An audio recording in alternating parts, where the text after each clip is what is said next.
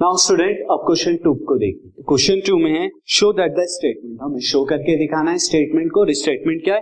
For any real number A and B किसी real number A and B के लिए A square है B square की implies that और ये इंप्लाई करता है A is equal to B के ए क्या है? बी के बराबर। यानी कोई भी रियल नंबर ए और बी में अगर A square is equal to B square है तो हाँ क्या होगा? A is equal to B के बराबर।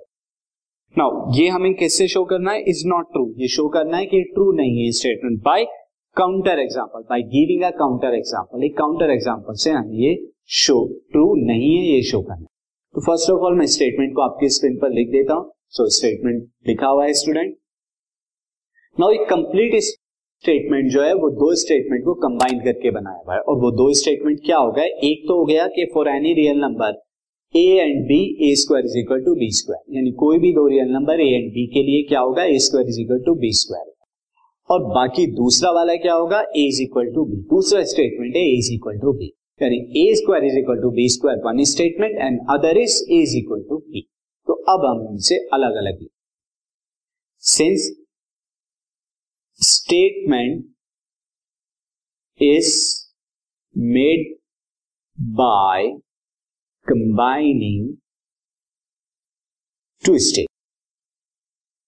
दो स्टेटमेंट को कंबाइन करके बनाया गया है। सो so, वो स्टेटमेंट मैं ले लेता हूँ पी एंड क्यू तो फ़र्स्ट को ले लेता हूँ मैं पी यानी कि फॉर एनी रियल नंबर इसे मैं शॉर्ट करके लिख देता हूँ A and B belongs to real number इसका मतलब क्या है? For any real number A and यानी ए और B real number A square is equal to B square A square क्या है? बी स्क्वायर के बराबर है। और दूसरा वाला मैं ले लेता हूँ again A and B real number है A is equal to B यहाँ A is equal to B ले लिया। तो दो स्टेटमेंट ये अलग अलग आ गए। नाउ अब मैं यहाँ पर पी को ट्रू एज्यूम कर लेता हूँ क्यू को देखता हूँ। अगर क्यू यहाँ पे क्या आना चाहिए? क्यू ट्रू है तो स्टेटमेंट क्या हो जाएगा? ट्रू हो जाएगा बट हमें शो करके दिखाना है फॉल्स तो अगर पी हमारा यहाँ पे क्या है? पी और क्यू और ये फाइनल स्टेटमेंट हमारा। अगर पी मेरा ट्रू है तो क्यू क्या आने वाला है? फॉल्स आने वाला है। एनहेंस मेरा स्टेटमेंट भी फॉल्स आएगा। ये हमारा होगा। तो देखते हैं किस तरह से हमें शो करना है। सी नाउ मैं ले लेता हूँ let P is true let P is true P statement क्या है? ट्रू है। तो देयर फोर क्या हो जाएगा? Therefore A square is equal to B square हो जाएगा for A comma B belongs to real number A and B belongs to real number के लिए A square is equal to B square हो जाएगा। But student अब अगर मैं example मुझे एग्ज़ाम्पल से शो करना है।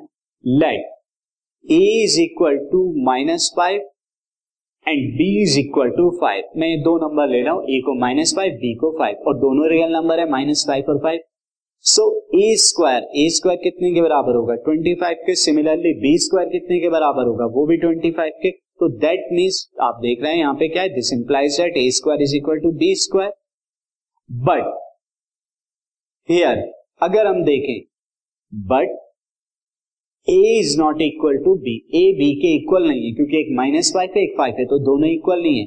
देयर फोर हम कह सकते हैं Q is false Q is false यानी कि ट्रू नहीं है। Therefore this implies that our assumption is या हमने जो स्टेटमेंट लिया है, वो क्या है? फॉल्स है।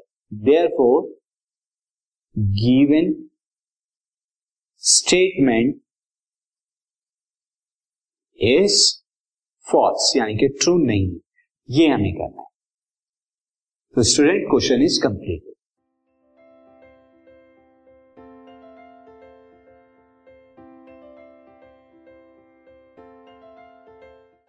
this podcast is brought you by Hubhopper Shiksha Abhiyan अगर आपको ये पॉडकास्ट पसंद आया तो प्लीज़ लाइक शेयर और सब्सक्राइब करें। और वीडियो क्लासेस के लिए शिक्षा अभियान के यूट्यूब चैनल पर जाएँ।